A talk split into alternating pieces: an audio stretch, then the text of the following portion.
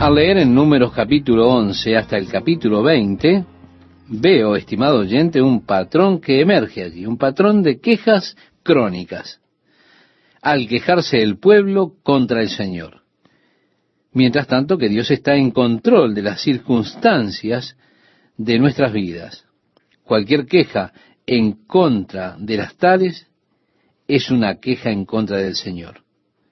Si soy un hijo de Dios y he sido llamado conforme al propósito de Dios, entonces debo creer que todas las cosas obran para bien porque amo a Dios y Él me prometió y me dijo que todas las cosas obran a bien a aquellos quienes conforme al propósito son llamados.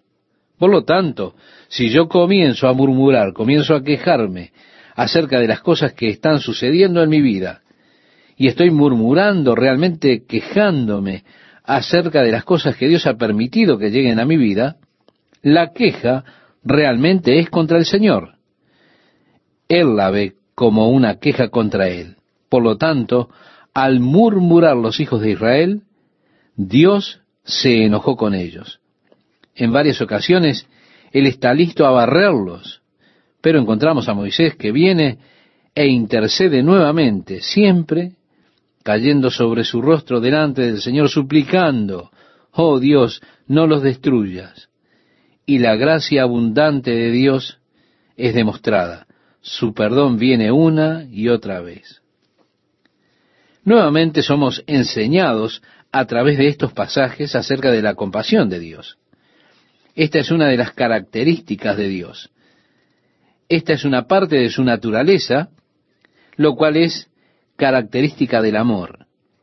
Es su verdadero sentido del amor ágape, que soporta y es bondadoso y se demuestra mejor que en ningún otro lugar en el trato que él tiene con Israel, la paciencia y sufrimiento de Dios con todas estas personas. Oh, yo le puedo garantir que ellos pueden estar agradecidos que yo no sea Dios. Seguramente yo no hubiese tenido la paciencia y la compasión que Dios les tuvo.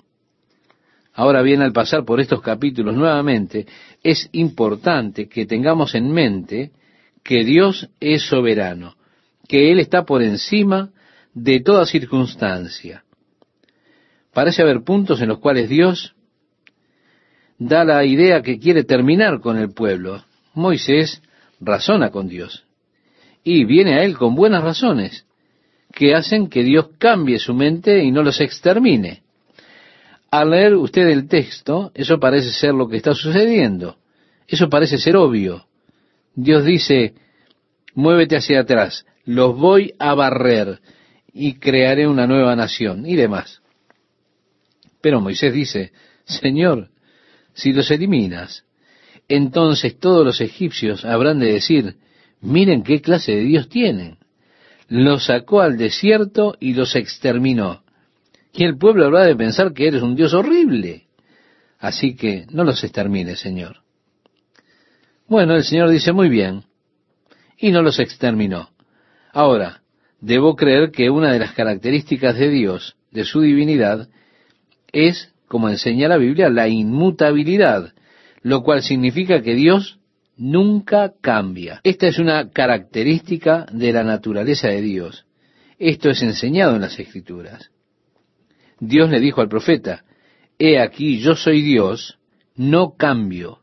Nuevamente leemos que Dios no es hombre para que mienta, ni hijo de hombre para que se arrepienta. Él dijo, y no hará, habló y no ejecutará. Así que sabemos por las Escrituras que Dios no cambia. Sabemos por las escrituras que Dios no se arrepiente, lo que significa cambiar, un cambio de corazón, un cambio de mente. Por lo tanto, en la lectura de estos pasajes, donde aparentemente hay un cambio en la actitud de Dios hacia las personas, debemos darnos cuenta de que en este sentido Dios no es el hombre malo y Moisés el hombre bueno.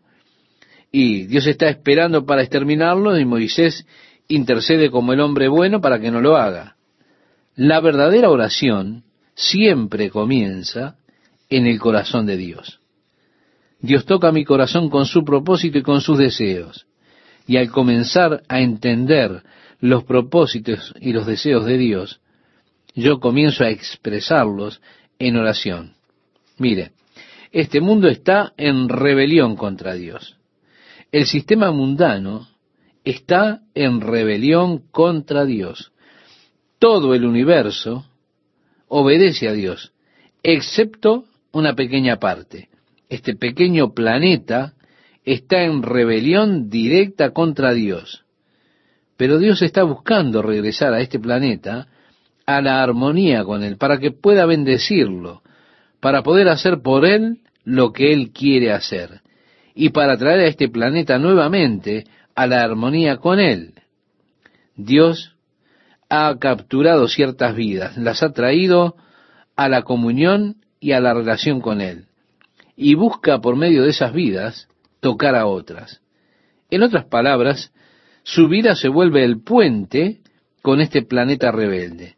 Ahora Dios está buscando a través suyo, a través de usted, estimado oyente, que es creyente en Dios, está buscando alcanzar y tocar otras vidas. Así que Él pone sobre su corazón su propósito, propósito que usted expresa a Él en oración, lo que abre la puerta para Él poder hacer las cosas que Él quiere hacer, pero no las hará en violación al libre albedrío de cada uno, a la libre voluntad, la cual él respeta. Así que de hecho, la inspiración de la oración de Moisés vino de Dios. Esa intercesión de Moisés, esa inspiración detrás de esto, era de Dios. Permite que Dios, en justicia, él debía barrerlos, se lo merecían, pero Dios quería mostrar misericordia y gracia, y Él necesitó esa situación. Por lo tanto, Él quiere mostrar su misericordia y su gracia, y Él necesita esa excusa, podríamos decirlo de esa manera.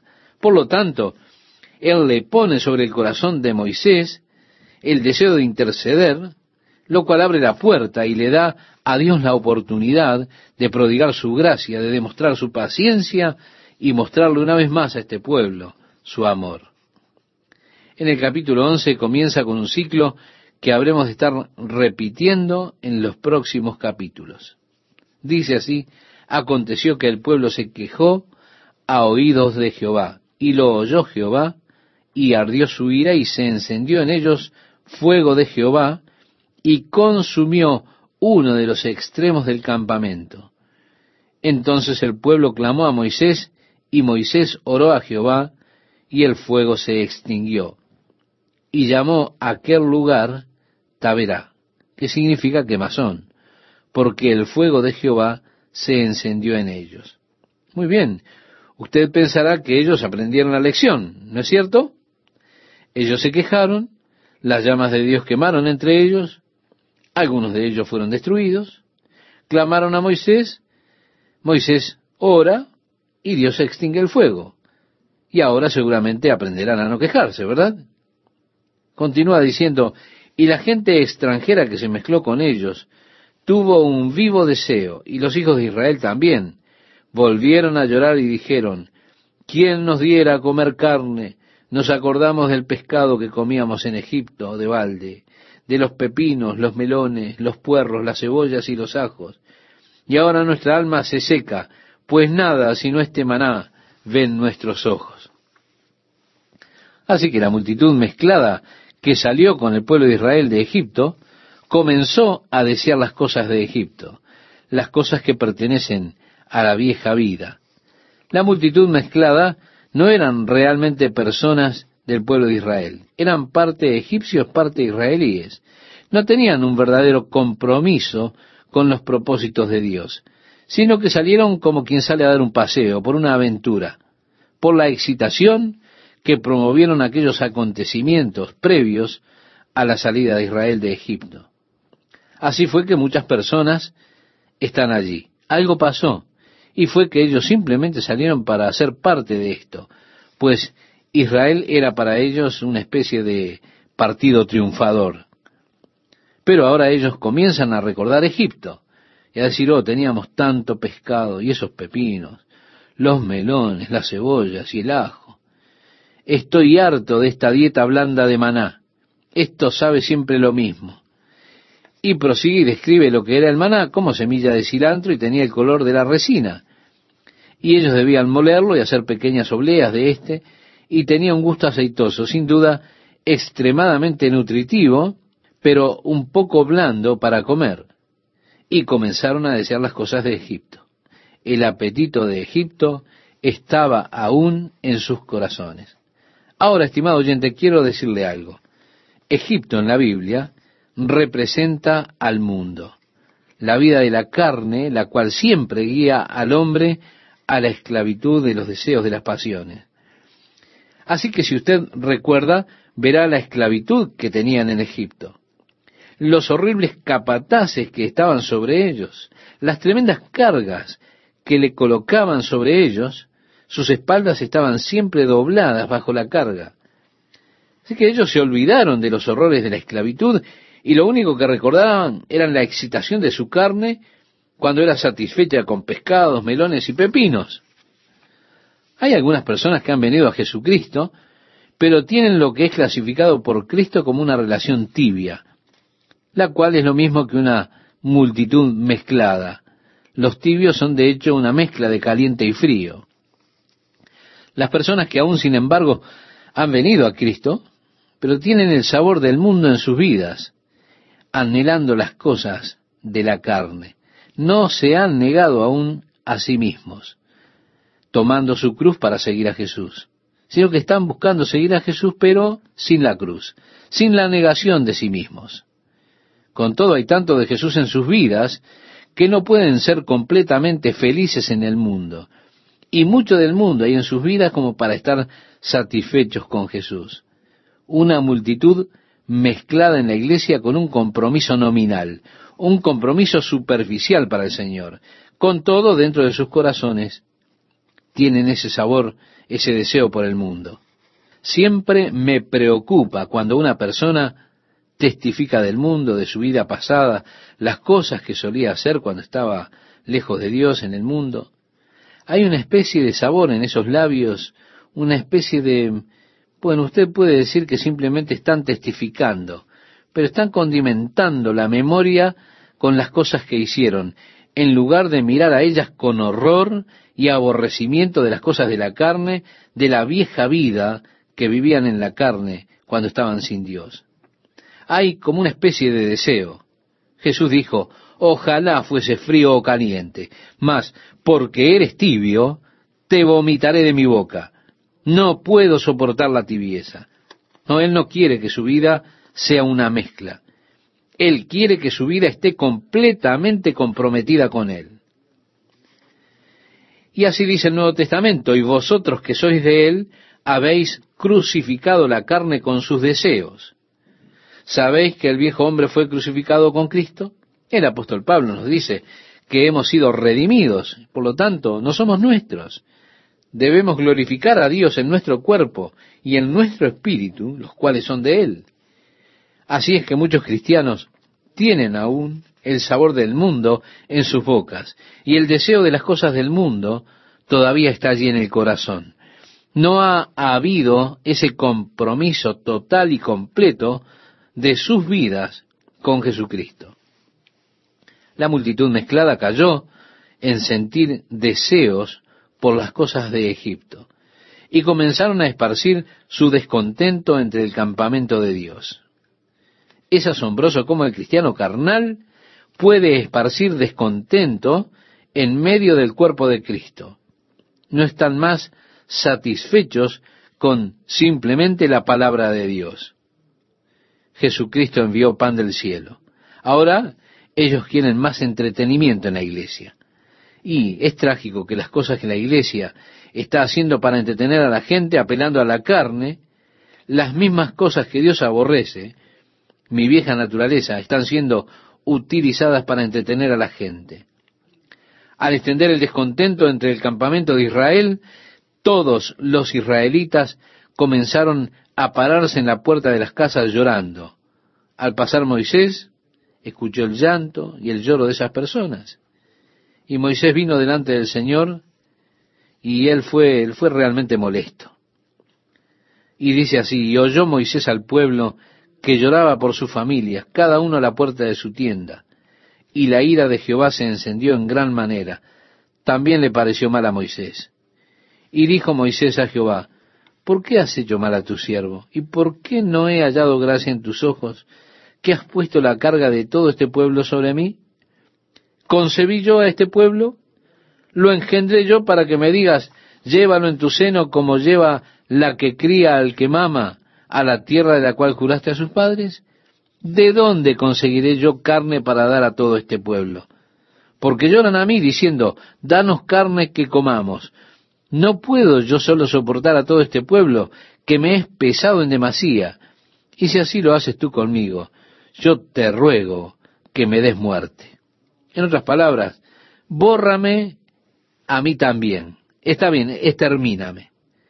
Es que Moisés estaba desesperado. Pero imagine caminar por todo el campamento y la gente clamando y diciendo, dennos carne para comer. Moisés dijo, bueno, ¿dónde voy a conseguir la carne para alimentarlos? Gente ridícula. Señor, no puedo soportarlo. No aguanto más. No son mis hijos, yo no los concebí. ¿Por qué me los pones sobre mí? La carga es muy pesada, Señor. No puedo llevarla más. Si es lo que quieres, bórrame y listo. Pero leemos, entonces Jehová dijo a Moisés, reúneme setenta varones de los ancianos de Israel, que tú sabes que son ancianos del pueblo y sus principales, y tráelos a la puerta del tabernáculo de reunión, y esperen allí contigo. Y yo descenderé, y hablaré allí contigo, y tomaré del espíritu que está en ti, y pondré en ellos, y llevarán contigo la carga del pueblo, y no la llevarás tú solo. Pero al pueblo dirás, santificaos para mañana y comeréis carne, porque habéis llorado en oídos de Jehová diciendo, ¿quién nos diera a comer carne? Ciertamente mejor nos iba en Egipto. Jehová pues os dará carne y comeréis. No comeréis un día, ni dos días, ni cinco días, ni diez días, ni veinte días, sino hasta un mes entero hasta que os salga por las narices y la aborrezcáis. Y Moisés dijo, Señor, ¿cómo habremos de darle toda esta carne para comer? ¿Quieres que matemos todo el ganado y todos los rebaños para alimentar a estas personas? Señor, ¿has de vaciar el mar de peces y dejarlos todos aquí? ¿Cómo habrás de hacer eso, Señor? ¿Cómo les voy a decir eso? ¿Cómo habrás de hacerlo? Entonces Jehová respondió a Moisés, ¿acaso se ha acortado la mano de Jehová? Oigan, esa es una buena pregunta. ¿Se ha cortado la mano de Jehová? En otras palabras, ¿cuán grande es tu Dios?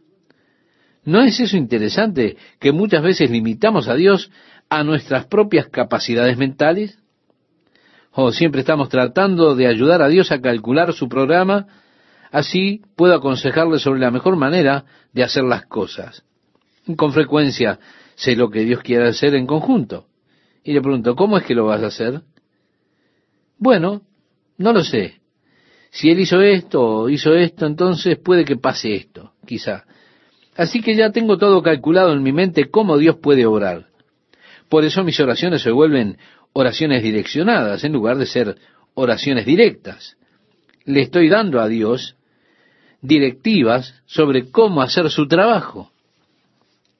Pero el problema es que no siempre Dios sigue mis instrucciones. Y entonces yo me molesto y digo, Señor, ¿cómo es el asunto este? ¿No puedes ver que ese es el modo equivocado de hacerlo? ¿Por qué no me estás escuchando, Señor? Pero Dios responde, mis caminos no son vuestros caminos, dijo el Señor. Mis caminos están más allá de vuestro alcance. Con todo, siempre estoy tratando de averiguarlos, siempre estoy tratando de conocer lo inconocible, siempre tratando de calcular cómo es que Dios podrá hacer su trabajo, porque en cuanto yo puedo calcular cómo Dios puede hacer su trabajo, entonces ya me puedo quedar cómodamente descansado. Pero es solamente cuando no puedo calcular cómo Dios habrá de hacer su trabajo que yo entro en shock. Si no puedo calcularlo, ¿cómo es que Dios lo va a hacer? No veo el modo que esto pueda acontecer. ¿Se da cuenta? Me desespero, me desanimo. Usted me entiende. Pienso, yo lo tenía, lo sabía, Pero no sé cómo pudo pasar así. Por tanto, llevo esa carga de tratar de calcular los caminos de Dios. ¿Cómo es que Dios va a hacer las cosas? Pero Dios dijo, oye, ¿se ha cortado mi mano, Moisés? Yo dije voy a hacerlo. Ahora sal y diles que lo voy a hacer. No tienes que preocuparte acerca del proceso por el cual lo voy a hacer. ¿Se ha cortado mi mano? ¿Se acortó la mano del Señor, estimado oyente? ¿Qué piensa usted? De ninguna manera. Estimado oyente, quiero hacerle una pregunta. ¿El brazo de su Dios es corto? ¿Cuán grande es el Dios que usted tiene? ¿No es interesante que muchas veces nosotros limitamos a Dios en nuestras propias capacidades mentales? O yo siempre estoy intentando ayudar a Dios a resolver su programa. Y le digo, ¿por qué no me escucha, Señor? Él responde, porque mis pensamientos no son vuestros pensamientos, ni vuestros caminos mis caminos, dijo Jehová. Como son más altos los cielos que la tierra, así son mis caminos más altos que vuestros caminos, y mis pensamientos más que vuestros pensamientos. Dios dice, hey Moisés, mi brazo es corto, yo dije que lo haría, ahora ve y diles que yo lo haré. No debes preocuparte por el proceso. ¿Es el brazo del Señor tan corto? De ninguna manera. Y así leemos en este pasaje que elegimos, Números capítulo 11, versículo 24. Y salió Moisés y dijo al pueblo las palabras de Jehová, y reunió a los setenta varones de los ancianos del pueblo, y los hizo estar alrededor del tabernáculo. Entonces Jehová descendió en la nube y le habló y tomó del espíritu que estaba en él, y lo puso en los setenta varones ancianos. Y cuando posó sobre ellos el espíritu, profetizaron y no cesaron. Ellos comenzaron a hablar de la palabra del Señor. La profecía no siempre es una predicción. El regalo de la profecía del Nuevo Testamento no es necesariamente una predicción. Puede serlo, pero la mayoría del tiempo es solo hablar la palabra del Señor a la iglesia para edificarla, para confortar, para exhortar. Puede tener un elemento profético, como sucedió con Agabo en el libro de los Hechos, en el Nuevo Testamento. Tomó el cinturón de Pablo y se comprometió y dijo, así atarán los judíos en Jerusalén al varón de quien es este cinto y le entregarán en mano de los gentiles. Un elemento predecible. Y cuando sea que Dios habla, siempre hay un elemento predecible. ¿Por qué? Dios sí conoce el futuro. Y en esas profecías, donde hay un elemento predecible, es una forma fácil de verificar la profecía para saber si realmente esa profecía es de Dios. Porque si sucede, entonces era Dios que estaba hablando. Si no sucede, entonces no era Dios que hablaba. Pero aquí estos hombres comenzaron a hablar de la palabra del Señor, comenzaron a profetizar. Allí había dos ancianos que no fueron al tabernáculo. Ellos estaban fuera en el campamento, pero el Espíritu de Dios vino sobre ellos allí en el campamento y comenzaron a profetizar. Algún joven corrió a Moisés y dijo, Moisés, Eldad y Medad están fuera en el campamento profetizando. Ellos no están aquí en el tabernáculo. Y Josué dijo a Moisés en el versículo 28, Señor mío Moisés, impídelos. Y Moisés le respondió, ¿tienes tú celos por mí? Ojalá todo el pueblo de Jehová fuese profeta, y que Jehová pusiera su espíritu sobre ellos. Él quería ver al Espíritu de Dios cayendo sobre todo el campamento de Israel. Habría hecho su trabajo mucho más fácil si todos ellos hubieran caminado en el Espíritu. Él podía prever cuán glorioso sería si toda la compañía de Dios caminaran en el Espíritu. Los profetas vislumbraron ese día y dijeron, vendrá el día, dice el Señor, en los postreros días, que yo derramaré mi espíritu sobre toda carne. En el Antiguo Testamento esto era limitado. Ciertos hombres, en ciertos momentos, tuvieron la unción del Espíritu sobre sus vidas. Entre el campamento de Israel esto estaba solamente limitado a estos setenta hombres. El Espíritu de Dios estaría sobre todos ellos. En el período del Antiguo Testamento, el Espíritu de Dios estaba con ellos, pero Jesús dijo, y yo rogaré al Padre, y os dará otro consolador para que esté con vosotros para siempre, el Espíritu de verdad, al cual el mundo no puede recibir porque no le ve ni le conoce, pero vosotros le conocéis porque mora con vosotros y estará en vosotros. Vendrá un día en que el Espíritu vendrá a morar entre ustedes.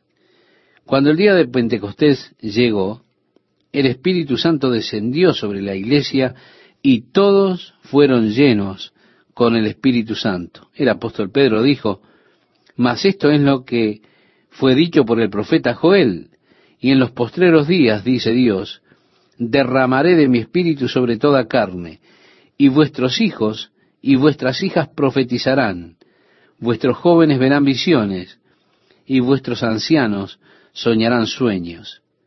Y de cierto sobre mis siervos y sobre mis siervas, en aquellos días derramaré de mi espíritu y profetizarán. Moisés pudo vislumbrar cuán glorioso sería ese día. Él no lo vio, él solo pudo imaginar lo glorioso que sería ese día. Pero decimos, qué gloriosa es la iglesia cuando todas las personas andan en el Espíritu. Amigo, qué pocos serían los problemas si todos camináramos en el Espíritu todo el tiempo. ¿No sería fantástico?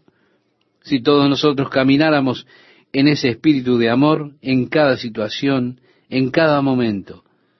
Así que Moisés pudo vislumbrar la ventaja que tiene tal cosa, y él no se los prohibió. De hecho, hay personas a las que les gusta darle un formato a Dios. Les gusta limitar el camino que Dios va a utilizar. ¿Se da cuenta?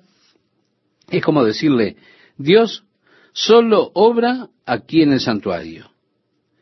Dios solo obra a través de ministros renombrados. Usted debe ser nombrado para servir la comunión. A los hombres les gusta crear reglas, pero a Dios le gusta romper las reglas de los hombres. A Él le gusta mostrar que no está sujeto a las reglas del hombre. Él puede actuar de la forma que Él quiera, cuando quiera y a través de quien Él quiera. Usted no necesita ser un apóstol ungido o algo más para que Dios lo utilice en una gran obra. Claro que no. El apóstol Pablo fue bautizado por alguien que se llamaba Ananías. Y quien quiera que fuera Ananías, nosotros no lo sabemos. Él solo era un miembro del cuerpo de Cristo en Damasco. Él colocó sus manos sobre el apóstol Pablo para que recibiera su vista y fuera lleno con el Espíritu Santo y bautizó a quien fue luego el apóstol Pablo, un hermano no conocido en la iglesia de Damasco llamado Ananías. Oh, pero nosotros diríamos, ¿quién lo autorizó a él para que hiciera eso? Jesucristo lo autorizó. Muchas personas aún están como los fariseos, preguntando, ¿quién te dio esa autoridad? Ellos le dijeron eso a Juan el Bautista, ¿quién te ha dado la autoridad para bautizar? Se lo dijeron a Jesús. ¿Quién te ha dado la autoridad para hacer estas cosas? Ellos aún andan por aquí en el día de hoy. Un puñado de fariseos aún existe, porque a ellos les gusta confinarlo todo a su pequeño grupo y así lo piensan. Nosotros somos los únicos que tenemos autoridad real. Pero es glorioso tener la autoridad del Señor la misma que autorizó al apóstol Pablo, la misma que autorizó a Juan, y el resto de ellos nos han autorizado a nosotros. Luego vino un viento que trajo codornices en este relato que estamos considerando del pueblo de Israel. Y los hijos de Israel salieron y comenzaron a recogerlas. Todo el día y toda la noche y el día siguiente estuvieron juntando codornices. Pero nos dice en Números capítulo 11, versículo 33. Aún estaba la carne entre los dientes de ellos antes que fuese masticada, cuando la ira de Jehová se encendió en el pueblo, e hirió Jehová al pueblo con una plaga muy grande, y llamó el nombre de aquel lugar Quibró Atabá, por cuanto allí sepultaron al pueblo codicioso. Kibrot Atabá significa los sepulcros de los deseos. Permítame preguntarle, estimado oyente, ¿cuántas personas han sido sepultadas en las tumbas de los deseos? Qué panorama desagradable es personas entregándose a ellas mismas a sus deseos desenfrenados. Como dice uno de los salmos, donde habla acerca de la experiencia en el desierto. Dice, Él les dio el deseo de su corazón, pero escasez de espíritu. Ellos deseaban carne, Él les dio carne, pero había escasez de espíritu en su experiencia. A esto es a lo que se refiere el apóstol Pablo en la primera carta a los Corintios en el capítulo 10 cuando dice, estas cosas les acontecieron como ejemplo y están escritas para amonestarnos a nosotros, a quienes han alcanzado los fines de los siglos.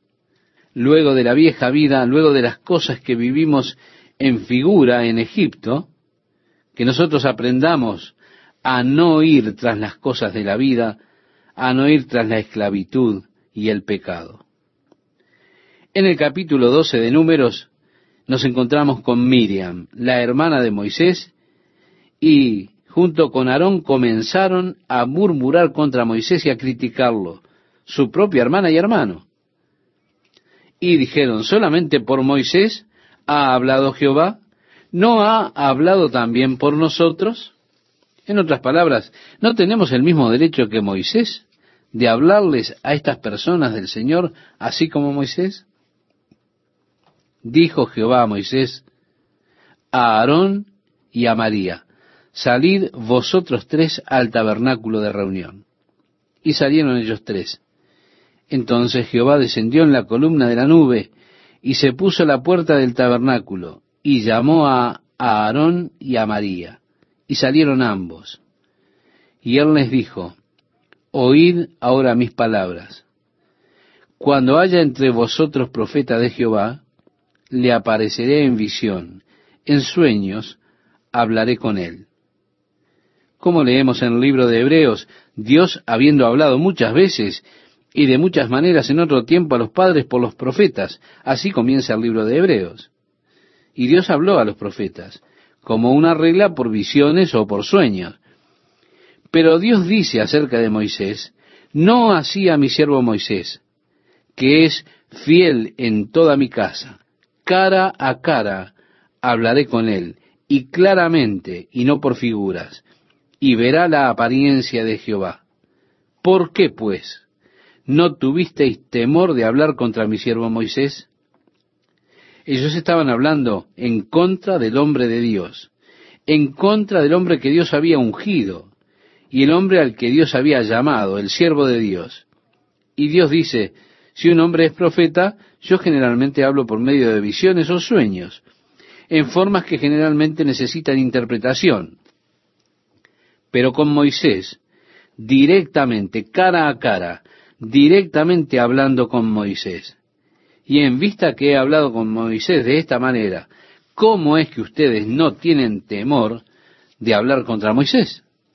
En otras palabras, ellos debían respetar su posición de siervo de Dios y la unción de Dios que había sido puesta sobre la vida de Moisés. Algo acerca de David es que él tenía un gran respeto por la unción de Dios que había sido puesta sobre el rey Saúl. Incluso luego de que la unción ya no estaba sobre Saúl, el hecho de que una vez había sido ungido, para David eso significaba que no debía tocarlo. Él tenía una gran admiración y respeto por la unción de Dios. Y yo creo que Dios aprecia que nosotros tengamos respeto por su unción. Debido al pecado de Miriam y Aarón, ellos fueron castigados con lepra. He aquí que María estaba leprosa como la nieve. Y miró Aarón a María, y he aquí que estaba leprosa. Y dijo a Aarón a Moisés, Ah, Señor mío, no pongas ahora sobre nosotros este pecado, porque locamente hemos actuado y hemos pecado. No quede ella ahora como el que nace muerto, que al salir del vientre de su madre tiene ya medio consumida su carne. Entonces Moisés clamó a Jehová diciendo, Te ruego, oh Dios, que la sanes ahora. Así que su hermana se volvió leprosa. Aarón, por supuesto, el sumo sacerdote, lo reconoció enseguida, le rogó a Moisés, y Moisés a su vez le rogó a Dios, diciéndole, oh Dios, sánala, te lo ruego. Respondió Jehová a Moisés, pues si su padre hubiera escupido en su rostro, ¿no se avergonzaría por siete días? Sea echada fuera del campamento por siete días, y después volverá a la congregación. Así fue que Miriam fue excluida del campamento de Israel por siete días. Durante el periodo de esta exclusión, ellos no se movieron. Ellos permanecieron allí en el área de Hazerot. En el capítulo 13 tenemos la historia cuando ellos llegan a Cades Barnea y ahora están en el límite listos para entrar en la tierra prometida, la tierra que Dios les había prometido. Al llegar a la frontera de la tierra, Moisés pensó que sería sabio enviar espías a la tierra de manera que ellos pudieran atravesar por esa tierra, pudieran observar las ciudades, los cultivos, las fortalezas de las personas y demás y regresar trayendo un reporte, trayendo alguna muestra de los frutos de la tierra. Así que ellos escogieron a un hombre de cada tribu para ir. De esa manera, había doce espías que entrarían en la tierra. En la primera parte del capítulo 13 se nombra a aquellos que fueron. Dos de ellos son importantes para nosotros. De la tribu de Judá, en el versículo 6 tenemos a Caleb. Y luego de la tribu de Efraín tenemos a Oseas en el versículo 8. Al final de la lista, en el versículo 16 se nos dice que a Oseas, hijo de Nun, le puso Moisés el nombre de Josué. Josué significa libertador o salvador, y las primeras letras son una contracción de Jehová, que es el nombre de Dios. Así que el nombre de Josué es uno de los nombres compuestos de Jehová, el cual significa Dios es salvación o el Señor es salvación. O también podemos traducirlo el Señor es nuestra salvación. La palabra griega para Josué es Jesús, el nombre implica la misión que tiene. Jehová es nuestra salvación. Así Josué.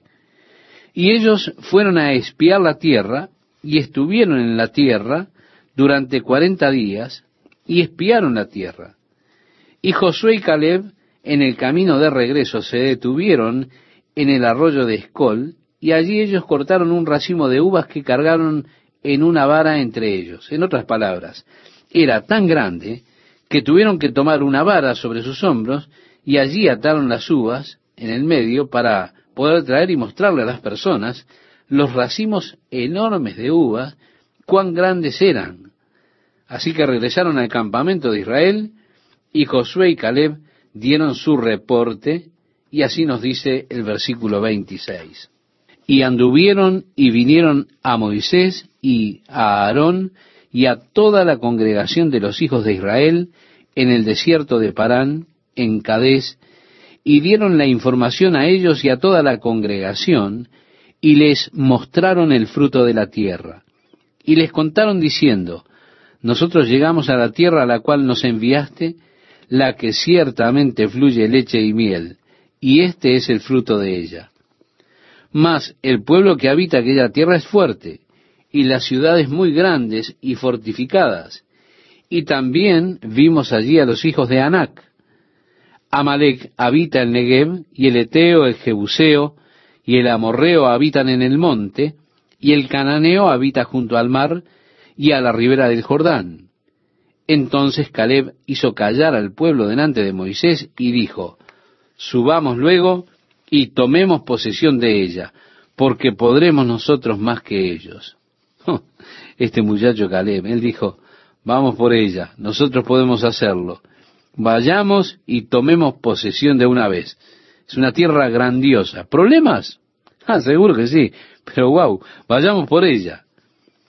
Mas los varones que subieron con él, continúa el relato bíblico, dijeron, no podremos subir contra aquel pueblo porque es más fuerte que nosotros. Y hablaron mal entre los hijos de Israel de la tierra que habían reconocido, diciendo, la tierra por donde pasamos para reconocerla es tierra que traga a sus moradores, y todo el pueblo que vimos en medio de ella son hombres de gran estatura. También vimos allí gigantes. En el capítulo 14, finalizando nuestra lectura de hoy, nos dice, entonces toda la congregación gritó y dio voces, y el pueblo lloró aquella noche, y se quejaron contra Moisés y contra Aarón todos los hijos de Israel, y les dijo toda la multitud, ojalá muriéramos en la tierra de Egipto, o en este desierto ojalá muriéramos. ¿Y por qué nos trae Jehová a esta tierra para caer a espada y que nuestras mujeres y nuestros niños sean por presa? ¿No nos sería mejor volvernos a Egipto? Y decían el uno al otro, designemos un capitán y volvámonos a Egipto.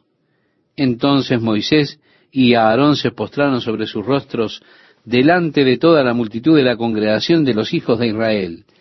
Y Josué, hijo de Nun, y Caleb, hijo de Jefone, que eran de los que habían reconocido la tierra, rompieron sus vestidos y hablaron a toda la congregación de los hijos de Israel, diciendo, La tierra por donde pasamos para reconocerla es tierra en gran manera buena. Si Jehová se agradare de nosotros, Él nos llevará esta tierra y nos la entregará, tierra que fluye leche y miel. Por tanto, no seáis rebeldes contra Jehová, ni temáis al pueblo de esta tierra, porque nosotros los comeremos como pan. Su amparo se ha apartado de ellos, y con nosotros está Jehová, no los temáis. Entonces toda la multitud habló de apedrearlo. Sí, estimado oyente, esta multitud estaba lista para apedrear a Josué y a Caleb. Nos encontramos con este hombre Coré, que también se lo menciona en el libro de Judas en el Nuevo Testamento. Él hizo una conspiración. Integrante de la tribu de Leví, dijo, hey Moisés, tú tienes ya muchas tareas, tú has ocupado a toda tu familia en esto, has señalado a tu hermano como el sumo sacerdote. Mira, nosotros somos levitas y tenemos tanto derecho de ofrecer sacrificios al Señor como lo hace Aarón, y queremos tener parte en el servicio a Dios, y no tan solamente cargar con esta carpa. Así fue que Moisés dijo, muy bien, junten a toda su gente. En total fueron 250 hombres. Y traigan mañana sus incensarios con fuego y veremos qué hace el Señor. Sí, Corea agitó a los israelitas. Él reunió una gran multitud y todas esas personas estaban, se da cuenta, llenas de incienso. Sí, Moisés está tomando mucho para él y su familia, decían. Y realmente estaban reunidos en contra de Moisés y Aarón nuevamente. Coré levita era el líder de esa rebelión. Había otro par de hombres a los que Moisés mandó llamar y ellos dijeron, nosotros no lo haremos, no tenemos que obedecerte. Estos hombres eran Datán y Abirán. Ellos dijeron, no iremos allá en el versículo 12 de este capítulo 16. ¿Es algo pequeño el que tú nos hayas sacado de Egipto y que no nos hayas llevado a la tierra prometida? No estamos en la tierra, esto es un desierto, no has cumplido tu palabra. ¿Crees que vamos a escucharte ahora? No, iremos allá. Había realmente un motín, una rebelión en el campamento. Coré, Datán y Abirán y los demás. Así que Moisés reunió a la congregación de Israel y dijo, apartaos ahora de las tiendas de estos hombres impíos, y no toquéis ninguna cosa suya, para que no perezcáis en todos sus pecados. Y se apartaron de las tiendas de Coré, de Datán y de Abiram en derredor. Y Datán y Abiram salieron y se pusieron a las puertas de sus tiendas, con sus mujeres, sus hijos y sus pequeñuelos. Y dijo Moisés, en esto conoceréis que Jehová me ha enviado para que hiciese todas estas cosas, y que no las hice de mi propia voluntad. Si como mueren todos los hombres murieren estos, o si ellos, al ser visitados, siguen la suerte de todos los hombres, Jehová no me envió. Mas, si Jehová hiciere algo nuevo, y la tierra abriere su boca, y los tragare con todas sus cosas, y descendieren vivos al Seol, entonces conoceréis que estos hombres irritaron a Jehová. Y aconteció que cuando cesó él de hablar todas estas palabras, se abrió la tierra que estaba debajo de ellos. La tierra volvió a cerrarse y un gran miedo vino sobre Israel. Y así leemos, y todo Israel, los que estaban en derredor de ellos, huyeron al grito de ellos porque decían, no nos trae también la tierra. También salió fuego de delante de Jehová y consumió a los doscientos cincuenta hombres que ofrecían el incienso. Esos hombres estaban allí esperando para ofrecer incienso. El fuego del Señor los consumió. Moisés dijo, tomen los incensarios hechos de bronce y transfórmenlos en placas, y con ellas cubran el altar como un recordatorio constante de que nadie se entromete en el espacio del sacerdote a menos que él sea ungido y llamado por Dios. Así que esas placas de bronce sobre el altar eran un recordatorio para las personas, recordatorio de que Dios había ungido y señalado a la familia de Aarón para el sacerdocio, y ningún hombre podía tomar ese lugar por sí mismo presuntuosamente. Esto era para evitar que los hombres dijeran, yo soy sacerdote sobre ti, ahora yo soy el referente espiritual, el santo, yo tengo una conexión interna con Dios. En el Nuevo Testamento no habría ningún sacerdote, todo este sistema había sido abolido por Jesucristo, que se volvió nuestro gran sumo sacerdote, y ha entrado en el cielo por nosotros, ha abierto la puerta para que todos nosotros tengamos libre acceso a Dios a través de Él. En la carta a la iglesia de Éfeso, en el capítulo 2 de Apocalipsis, el Señor les encomendó a ellos que detestaran las obras de los nicolaitas, que era el establecimiento del sacerdocio sobre los laicos, lo cual el Señor dijo, yo lo aborrezco. A la iglesia de Pérgamo los reprende porque lo que fue rechazado por la iglesia de Éfeso fue aceptado por la iglesia en Pérgamo. Y así le dice, tienes a los que retienen la doctrina de los nicolaitas. Y el Señor nuevamente declara su odio por eso. ¿Por qué? Porque Jesús murió para darnos libre acceso a cada uno de nosotros, para que podamos llegar al cielo. Cada uno de nosotros estamos de igual manera cerca de Dios. Créame, estimado oyente, esto es algo glorioso para mí, el hecho de que Dios haya echado abajo toda barrera que mantenía al hombre alejado de Dios. Creo que es peligroso en la iglesia establecer jerarquías espirituales. Ya sea que lo llamemos sacerdocio o pastor o cualquier otra cosa donde yo le diga a la persona, ahora yo iré a Dios por usted y le diré lo que Dios quiere hacer con su vida. Usted no confíe en usted mismo, confíe en mí. Yo le voy a traer la palabra de Dios y la dirección de Dios para su vida. Así que si usted quiere comprar un auto, venga primero a mí y yo le diré si usted debe hacerlo o no.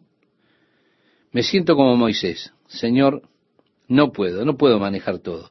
No quiero llevar esta carga. Yo no quiero pastorear o señorear sobre ustedes. Eso es lo que siento. Yo estoy aquí como el embajador de Dios para declarar el amor de Dios y la verdad de Dios y la palabra de Dios a usted. Yo estoy aquí para servirle a usted, no para ser el Señor de su vida, no para decirle qué es lo que usted debe hacer ni para intentar dirigir su vida, sino para decirle, busque al Señor, busque la guía de Dios. ¿Por qué? Puede que yo le dijera algo que esté totalmente equivocado, y entonces usted vendrá un día y me dirá, usted me dijo que hiciera esto, y mire lo que me ha sucedido. Esto es por lo que ya no me gusta dar consejos. Amigo, No me gusta esa clase de responsabilidad. Busque al Señor y permita que Dios le guíe. A partir del verso 39 leemos, Y el sacerdote Eleazar tomó los incensarios de bronce con que los quemados habían ofrecido, y los batieron para cubrir el altar, en recuerdo para los hijos de Israel de que ningún extraño que no sea de la descendencia de Aarón se acerque para ofrecer incienso delante de Jehová, para que no sea como Coré y como su séquito, según se lo dijo Jehová por medio de Moisés.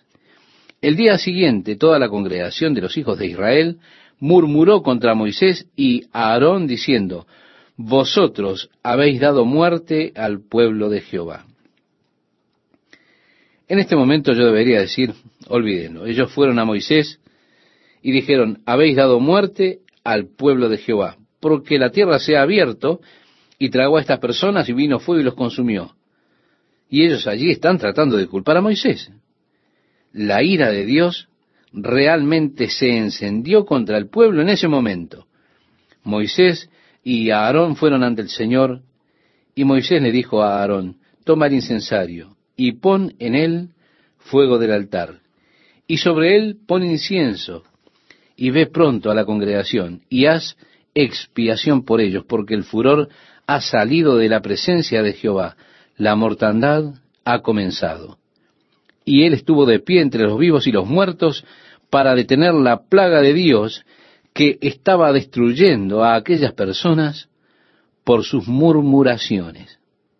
Qué hermosa imagen de intercesión, de pie entre los vivos y los muertos. Nosotros como cristianos muchas veces hacemos eso. Nuestra intercesión por aquellos que están perdidos es así. Luego habló Jehová a Moisés diciendo, habla a los hijos de Israel y toma de ellos una vara por cada casa de los padres, o sea, una por cada tribu. De todos los príncipes de ellos, doce varas conforme a las casas de sus padres, y escribirás el nombre de cada uno sobre su vara. Y escribirás el nombre de Aarón sobre la vara de Leví, porque cada jefe de familia de sus padres tendrá una vara, y las pondrás en el tabernáculo de reunión delante del testimonio, donde yo me manifestaré a vosotros. Y dejaremos que el Señor declare quién es que debe servir en el tabernáculo, en otras palabras, ¿verdad? Cada príncipe trajo una vara con su nombre escrito en ella, y ellos colocaron el nombre de Aarón en la vara que correspondía a la tribu de Leví. A la mañana, ellos fueron y la vara que tenía el nombre de Aarón había brotado, florecido y tenía almendras en ella. De esa manera, ellos guardaron esta vara, la colocaron en el arca del pacto como algo significativo de que Dios había escogido a la familia de Aarón para el sacerdocio.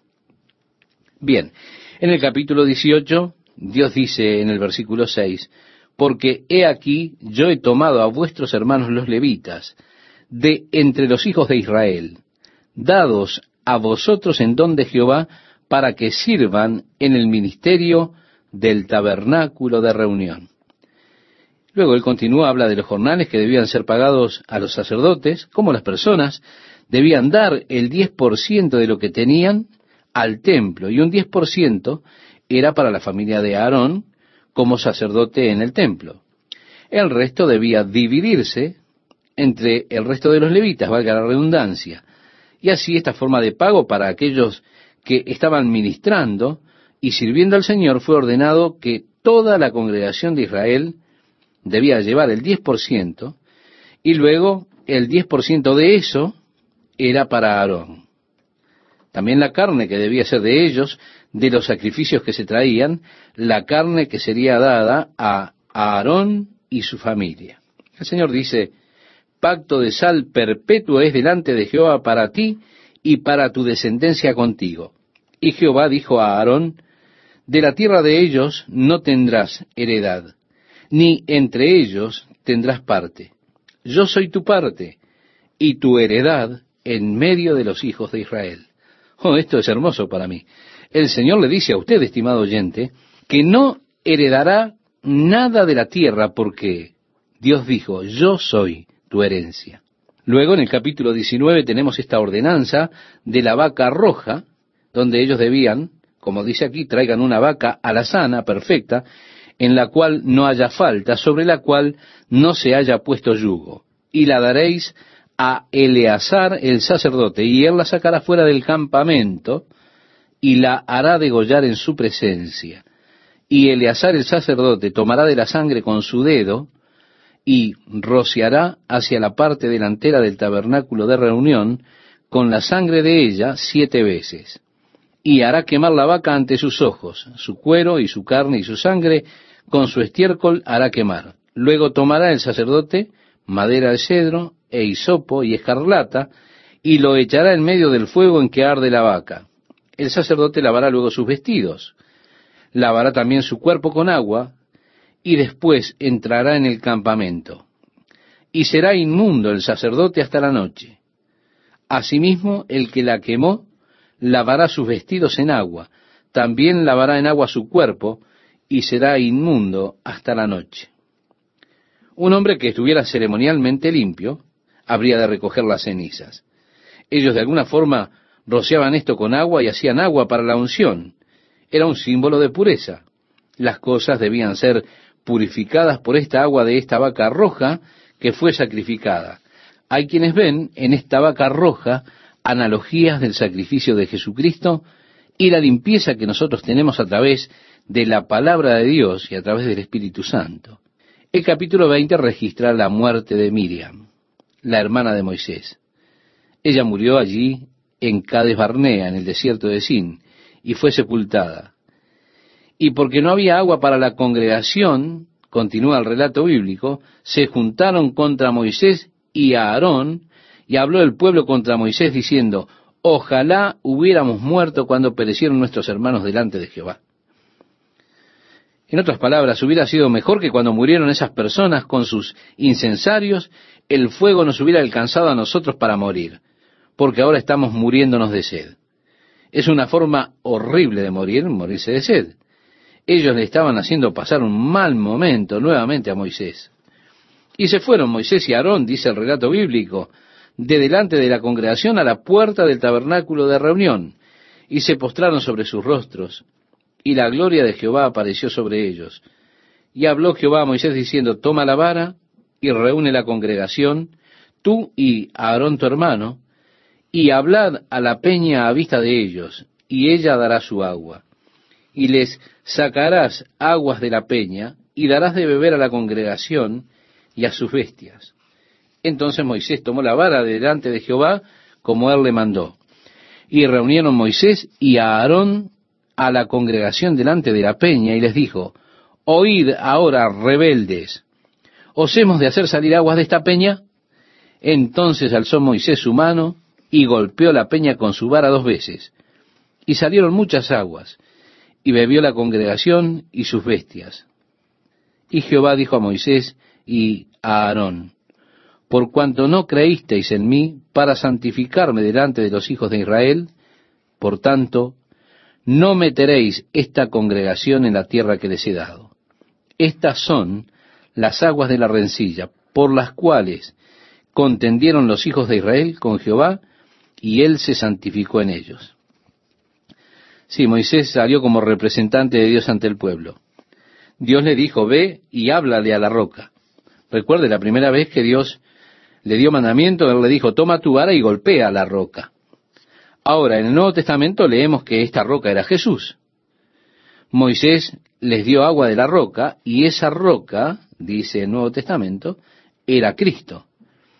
Así que esa roca es de hecho el símbolo de Jesucristo Jesucristo que le dijo, si usted recuerda a aquella mujer en el pozo de Jacob, el que bebiere del agua que yo le daré, no tendrá sed jamás, sino que el agua que yo le daré será en él una fuente de agua que salte para vida eterna.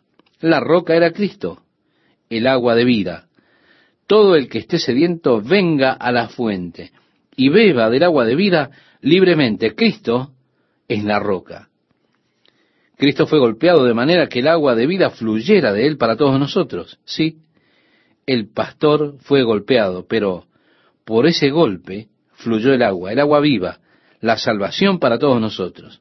Ahora, una vez golpeado, y una vez golpeado, él no necesita ser ya golpeado nunca más. Así que Moisés lo que está haciendo es romper toda la analogía. En la segunda oportunidad, golpear la roca dos veces es romper la analogía, porque una vez que Cristo fue golpeado, fue herido, todo lo que es necesario es hablar con Él. Todo lo que yo tengo que hacer es ir. Jesús dice, si alguno tiene sed, venga a mí y beba. Y todo lo que usted debe hacer, estimado oyente, es pedirle. Pedirle a Cristo. Cristo no necesita ser golpeado de nuevo. No debemos ir otra vez a la multitud. No, Él no necesita ser crucificado de nuevo. Una vez golpeado es suficiente. El agua fluyó de la roca golpeada. Ahora todo lo que necesitamos es hablar, pedir y recibiremos. Así que Moisés rompió allí toda esta analogía, pero eso fue debido a su enojo. Él fue delante del Señor, el Señor le dijo, Moisés, solo ve y háblale a la roca, llama a toda la congregación y a su vista háblale a la roca y fluirá agua para que puedan beber y dar a sus animales. Moisés salió y dijo, rebeldes, debo golpear esta roca para darles agua y la golpeó. Pero Dios es bondadoso, salió agua abundantemente. Ahora, Dios dijo, tú me tergiversaste ante estas personas.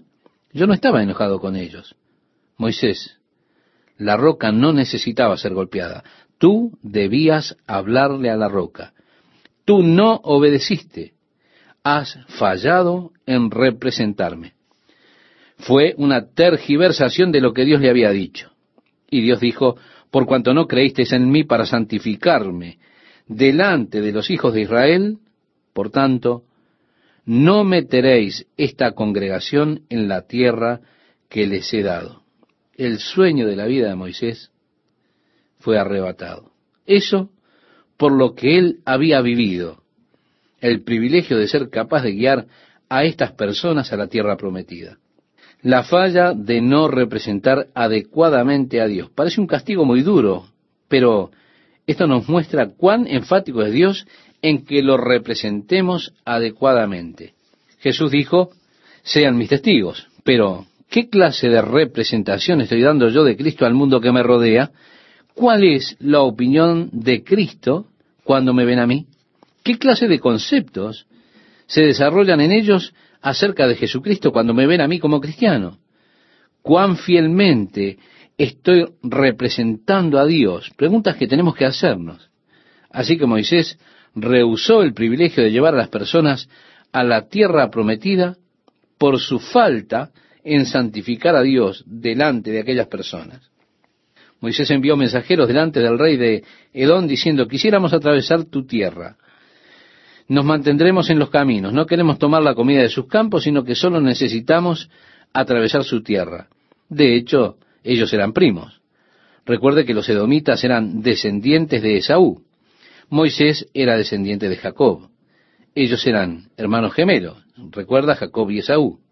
Así que hay una cercana relación entre ellos.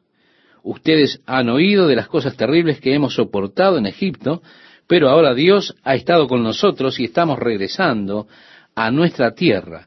Quisiéramos atravesar la tierra de ustedes, le enviaron a decir al rey de Edom. Y el rey de Edom se negó a que ellos atravesaran sus tierras. Él dijo, no, ustedes no pueden hacerlo. Y apareció con un ejército para prohibirles que pasaran a través de la tierra. Así que los hijos de Israel tomaron una ruta tortuosa, yendo por los alrededores y bordeando la tierra de Edón. Y en la última parte del capítulo 20 tenemos registrada la muerte de Aarón. El Señor dijo a Moisés, toma a Aarón y a Elazar su hijo, y así continúa hasta el versículo 29 con este detalle. Los hijos de Israel continuaron su viaje. Tenemos el continuo viaje de los hijos de Israel. Y uno de los personajes más fascinantes en el Antiguo Testamento este hombre Balaam que estudiaremos al continuar nuestra excursión a través del libro de números.